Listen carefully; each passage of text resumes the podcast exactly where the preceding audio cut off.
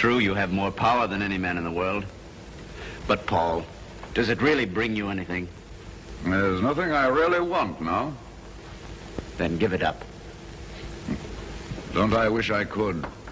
Oh, why can't you? Really, Eric, it's quite simple. I haven't accomplished what I started out to do. What you really started out to do was to save the little match factory in Hometide. I suppose that's so long ago you've forgotten. No. That's what I'm still trying to do. Oh, Paul, I wasn't joking. Neither am I. We saved the Holmtide factory with the 10,000 kroner I borrowed from Larson, didn't we? Have you ever stopped to think what has happened to that 10,000 kroner? Well, you paid it back to Larson long ago. No. It's never really been paid back. And now it has grown to 10,000 times 10,000 kroner. Oh, it's all right as long as I keep going. But if I ever stop... Varmt välkommen alltså till fortsättningen av kreditvärldens dubbelavsnitt om Ivar Kryger. Ivar Kryger, uppgång och fall. I det klippet vi precis hörde så kallas han Paul, men det får vi skylla på amerikanska filmmakare på 30-talet. Precis, vi Ja. ser det som en pseudonym. Mm. Eh, det där var alltså inte en äkta inspelning av Ivar Kryger utan en filmatisering från 30-talet. Som Precis, var, det väl den här The Match King. Exakt. jag, som är en av de mer positiva filmerna. Det fanns ju väldigt mycket, vad säger man, spott och spe som man fick i efterhand. mm.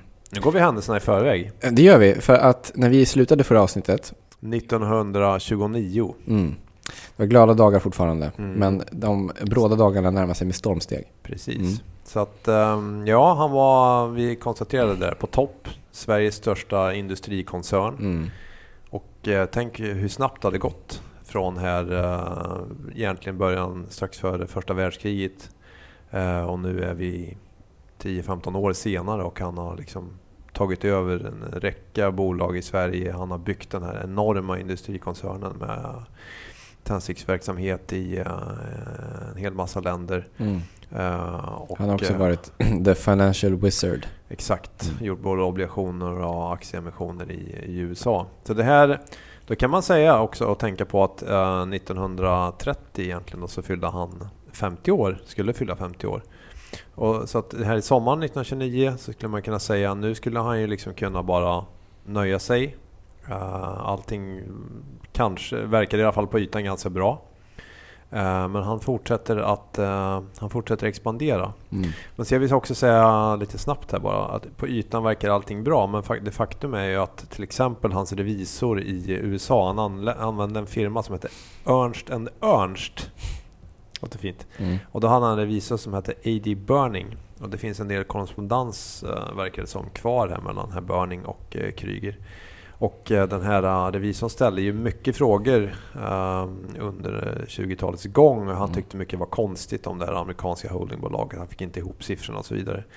Han fick ibland svar från, från Ivar, han fick ibland inte svar och det, det var hela tiden väldigt mycket så oklarheter. Och man kan även konstatera det att apropå en obero, oberoende revisor och så vidare så så dels så blev han ju då när han blev lite kanske för jobbig så blev han ju inbjuden av Ivar att komma och besöka honom i Paris och i Stockholm och ta med frun gärna och ni får åka på lyxkryssning och jag betalar allt. Och eh, det var ju såklart ganska tilltalande för den här personen då. Mm. Eh, Och så småningom sen när Kryger när Krygkoncernen växte och affärerna växte så blev det ju en väldigt viktig kund till de här Ernst Ernst. Och Mm. då eh, blev ju Burning så småningom erbjuden att bli partner.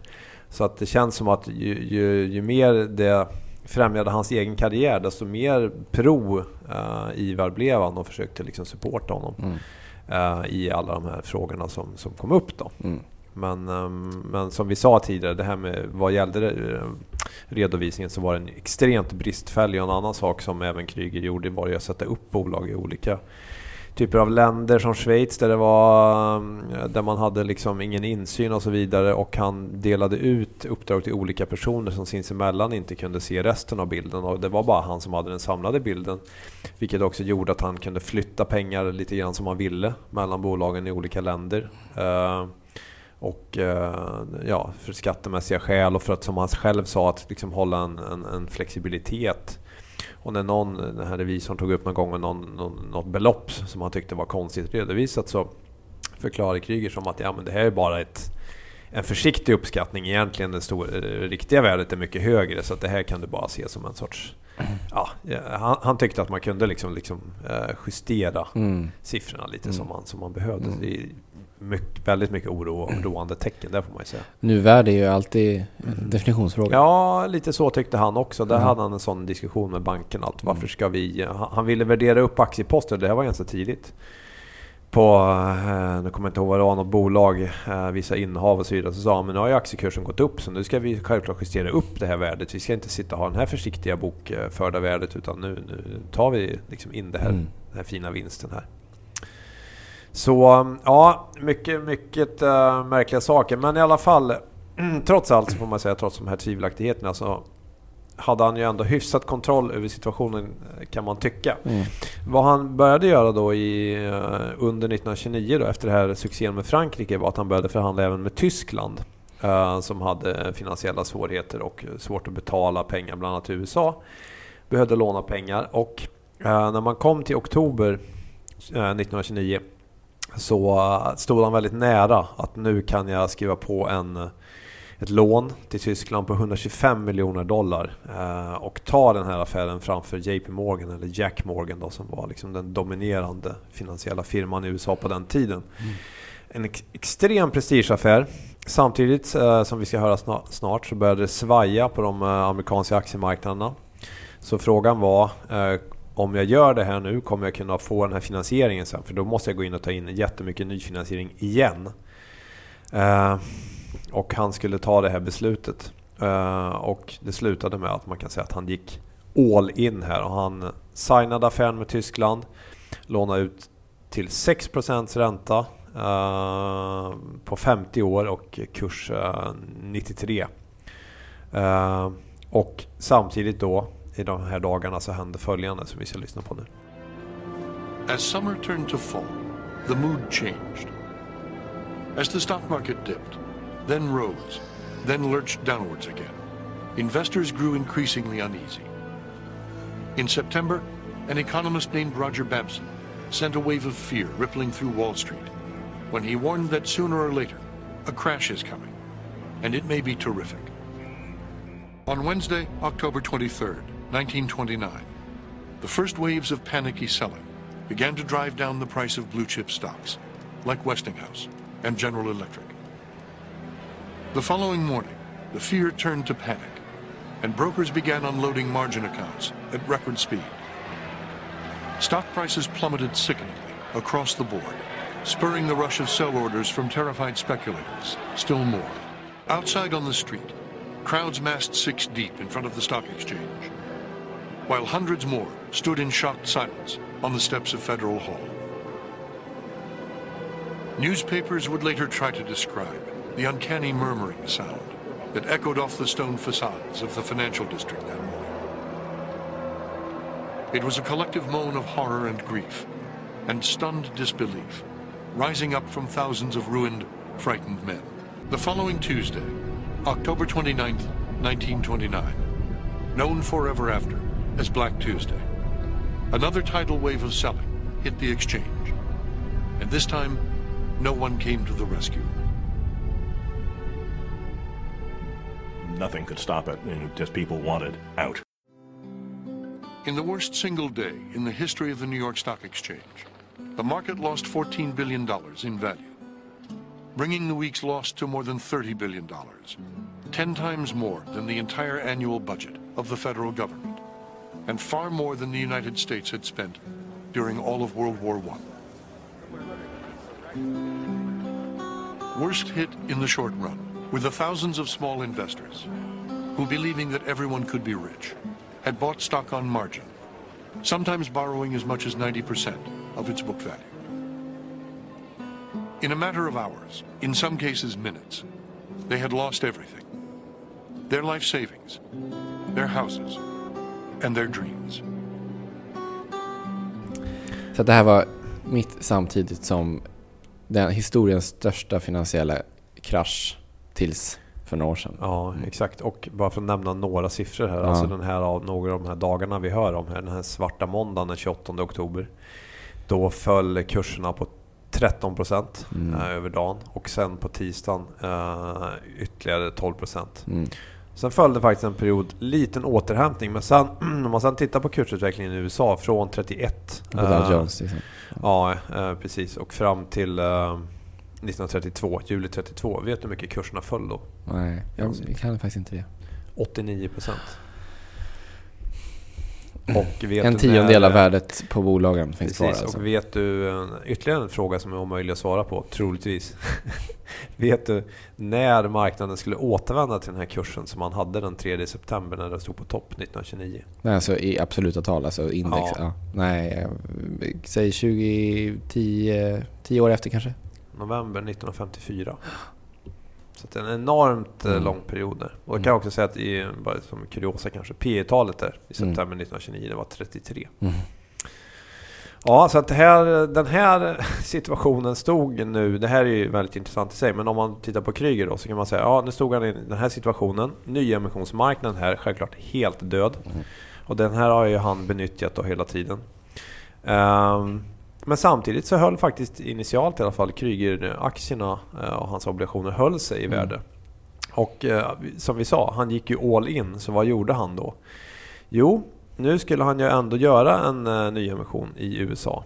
Och när bankerna som hade skrivit på att de skulle, de hade sagt vi, vi ska göra den här emissionen, eh, hade liksom gått med på det. Och var ju jättenervösa nu och kände nu har vi ju liksom garanterat det här, vi står Mm. inför kanske stora förluster. Vad gör Kryger då? Jo, då säger han Ja, jag garanterar, kan ni inte sälja det här inom ett år, då kan ni sälja tillbaka det till mig. Mm. Jag tar på mig den. Vilket naturligtvis de här mäklarna och så vidare i USA ju- jublade ut och tyckte det fantastiskt, det var bra. Äntligen något säkert mitt i allt detta kaos. Ja, och han höjer dessutom här eh, framöver, han kommer att höja utdelningen, aktieutdelningen från 25 till 30 procent. Mm. För han ville liksom indikera, ja ja, det är lite problem i USA, men eh, det här är ju ändå en global koncern. Mm. Eh, Vi är stora i Europa, det här kommer att fungera fint. Mm. Ehm, han hade också lite tur, för Frankrike ville eh, mitt i allt det här återlösa sin obligation i förtid, för de, de var starkare då. Så att han fick in lite pengar där. Mm. Han kan liksom rulla vidare här.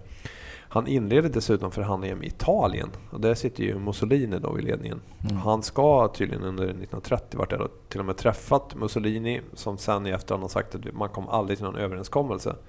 Dock, och här är ju tecken på att han börjar bli väldigt desperat. Visserligen i sitt kassaskåp, men han låter ändå förfalska italienska statsobligationer. Mm. Så man ska kunna ha och visa upp att jag har ju faktiskt pengar här så han kan använda dem och Mm. plocka fram dem från kassaskåpet. Då.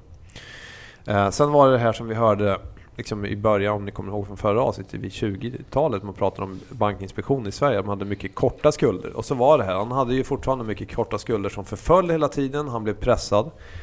Och sen inträffade dessutom en grej här under 1931, vilket är att eh, han hade sålt sina aktier eh, i Ericsson till IT&T, det skulle konsolideras. Eh, Men man hittar en oegentlighet i eh, Ericssons eh, balansräkning om, deras kassa, att det inte skulle stämma. Och då hävdar de här med stöd av JP Morgan att vi vill lösa tillbaka våra aktier. Och det här är ganska problematiskt då, för det är 11 miljoner dollar, Mm. det är mycket pengar Mm. och under 1931 så faller dessutom, då börjar Krygers egen aktiekurs, så att säga, hans bolag börjar falla. Han blir Mm. allt mer pressad.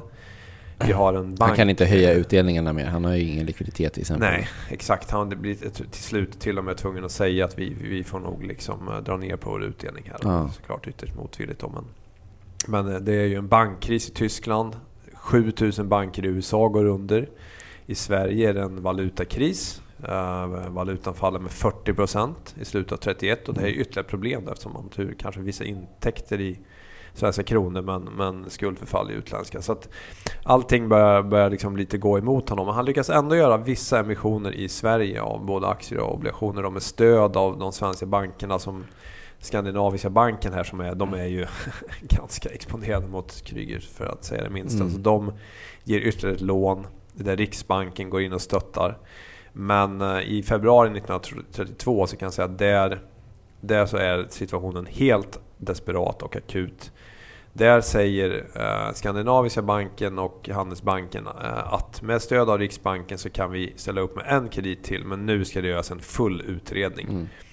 Det är då man reser ner eh, till Paris. Det kommer även två personer från JP Morgan. Man ska träffas där hos Kryger den 12 mars Mm. 1932. Man vill reda ut bokföringen. Eh, Exakt, nu måste han svara på alla frågor om, om koncernen. Och Mm. han är då, som beskrivs av många personer, allt mer han är stressad, han glömmer saker, han Mm. eh, upp, uppträder för väldigt förvirrat och så vidare. Mm. då ska vi lyssna på eh, ett par klipp här från den här PT-dokumentären som berättar några ögonvittnen om den här dagen, hur de upplevde den situationen. Mm. Det tycker jag är väldigt talande. Det stod en lång kö framför stora tidningskiosken eh, som då var belägen nedanför Katarinahissens fot. Man såg hur aftontidningarna slets ur händerna på försäljarna. Och det var ju då den 12 mars 1932. Nu kunde vi också se löpsedeln som i decimeterhöga jätteversaler talade om Ivar Kryger död. Skjuten med pistolskott i natt i Paris. Hela världen i oro, finansmän skakade, skrev allehanda. Söndagen den 12 mars 1932 befann sig min make och jag och våra tre barn på vårt vanliga påsklovsparadis, Gysinges herrgårdspensionat vid Dalälven. Klockan hade just kallat till middag och alla befann sig i den vackra matsalen.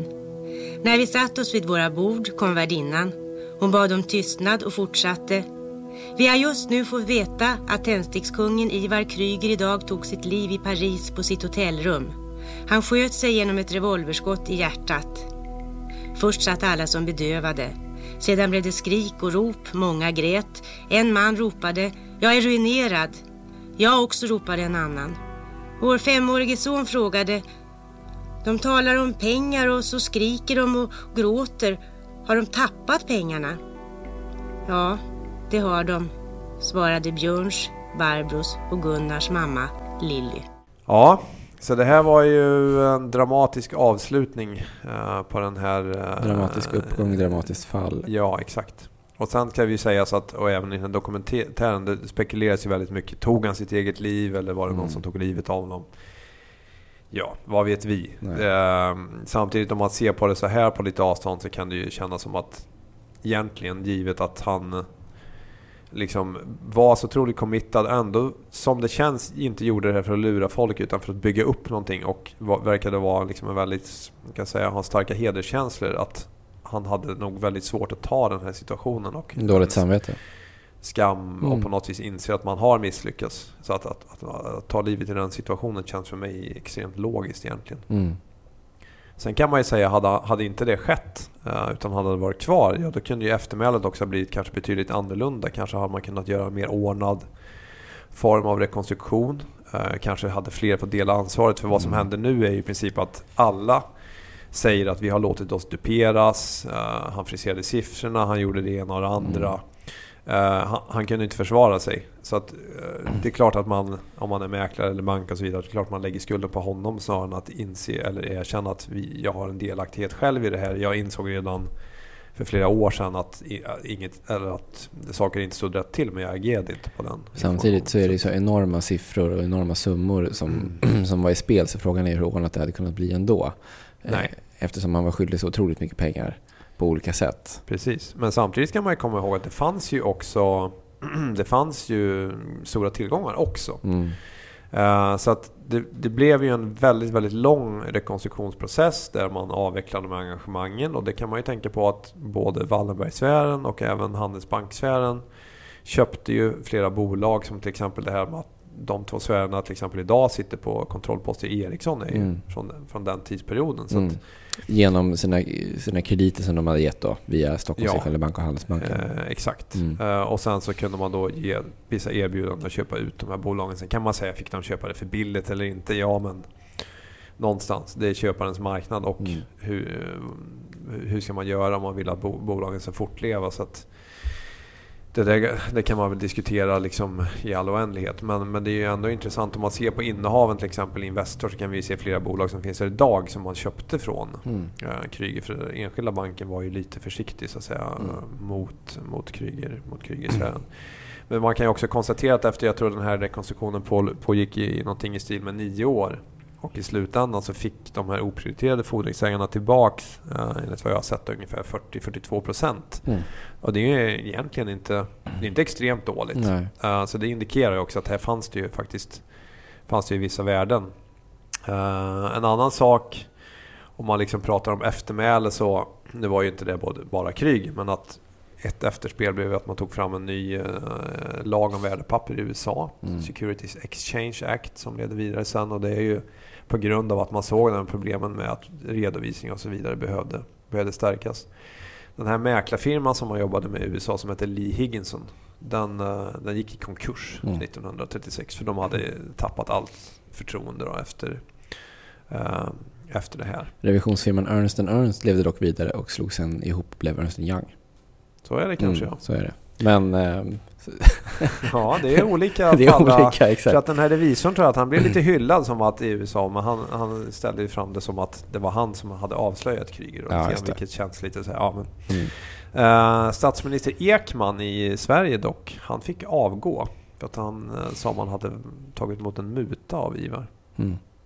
Och det var väl också till viss del med hjälp av regeringen eller eh, som man hade fått man, eh, de här nödlånen. Man backade och så vidare. Exakt. Exakt. det var väl det man hävdade. Eh, och sen kan man konstatera att den här skandinaviska banken då fick naturligtvis enorma problem. De hade Mm. 275 miljoner kronor, kronor i Krüger-engagemang. Det var Mm. en tredjedel av deras totala utlåning. Mm. Apropå det här lagar om hur mycket man får ha mot en motpart och så. Mm. Och där blev det också Ehm. ett annat, eh, likt Wallenbergsfären och Handelsbanksfären, men där blev det också ett separat bolag som fick, eh, investmentbolag som fick ta över deras engagemang. Just. Kustos. Just det. Och ehm, sen kan man konstatera när han stod på toppen där så hade han faktiskt 250 uh, tändsticksfabriker i 50 länder. Mm. De facto monopol i 25 länder och tre fjärdedelar av världens tändsticksmarknad. Mm. Det är ändå otroligt. Så det här har vi ju också idag om vi tänker på Swedish Match. Mm. Men det sen är det ju andra saker. Det här med, det är ganska intressant att han var en ingenjör för Mm. att han stod ju för väldigt mycket innovation, finansiella innovationer. Du har det här med A och B-aktier till exempel. eh, Som han hittade på, tror jag. Eh, För att kunna behålla då kontrollen i, eh, över sina bolag så hade han olika rösträtt i de här olika Mm. aktieslagen. Det här med hybridkapital som jag var inne på, det var ju ganska intressant där. Att det var en sorts eh, preferensaktie men med bättre skatter, skatterätt. Och han var ju även det här, kan man ju säga, att han tidsandan om en expert det här med lånefinansierade förvärv. Att han liksom, Mm. Det var väl hans stora grej, att man Mm. såg, han såg att här jag kan Leverage använda buyouts. bankerna. Ja, exakt. Ja. Den tidigare med allt det här som kom sen igen på 80-talet till Mm. exempel. Så det är ju väldigt mycket... Det är, det är en ganska blandad bild liksom av honom. Det är Ja. inte så att han bara var en skojare utan det var ju någon sorts... En, en, han hade ju ändå en industriell vision. Och apropå det här lilla klippet vi lyssnade på i början, så vi lyssna Mm. på hela nu. För jag tycker ändå att någonstans i sin... Lite komiskt, men det summerar ändå lite grann kanske hans Mm. tanke på något vis. Absolut. My great heavens. You'll always be in debt to somebody. Why, well, you'll never be able to catch up with this thing you've started.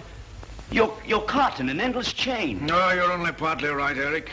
Someday I won't owe anybody anything. What do you mean? I mean that when I circle the world. When I own it all, I will be in debt only to myself. There are other things besides owning the world. Don't you suppose I know it? I've been able to save Germany. I've been able to save France. I've been able to save Europe and other continents. But I can't save myself.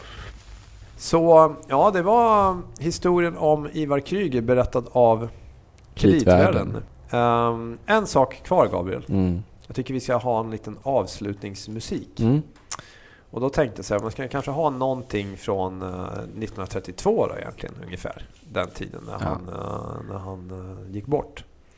Ehm, och då tänkte jag kanske någonting med eh, Louis Armstrong, Det låter alldeles utmärkt. min namne. Ja.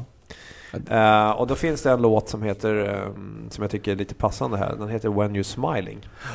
Jag tänker så att han, han Lite hade ju uppenbarligen, nej men jag tänker mer på att hans, den här karisman som han Ja. verkade ha. Och att när han var glad så, Så var det i världen. Mm. Sen när han inte var lika glad så så kollapsade det. orsak och verkan. Men. så ska det få bli avrundningen? Ska vi också passa på att säga att det här har varit lite sommarspecial. Mm. Snart är det höst igen. Då kommer vi tillbaka med Kreditvärlden som vanligt. Med aktuella ämnen och gäster. Det ser vi fram emot. Mycket trevligt. Mm. En eh, spännande höst går vi till mötes. Varsågod då Louis. Alltså inte du utan Jaha, jag förstår. Nej. Nej. Tack Lo- ändå. tack. Tack, hej. Ah, when you smiling, when you smiling, The whole world smiles with you, baby. Oh, when you laughing, babe, when you laughing, the sun comes shining through. But when you crying, you bring on the rain. So stop your sighing happy again and keep on smiling. Keep on smiling, and the whole world.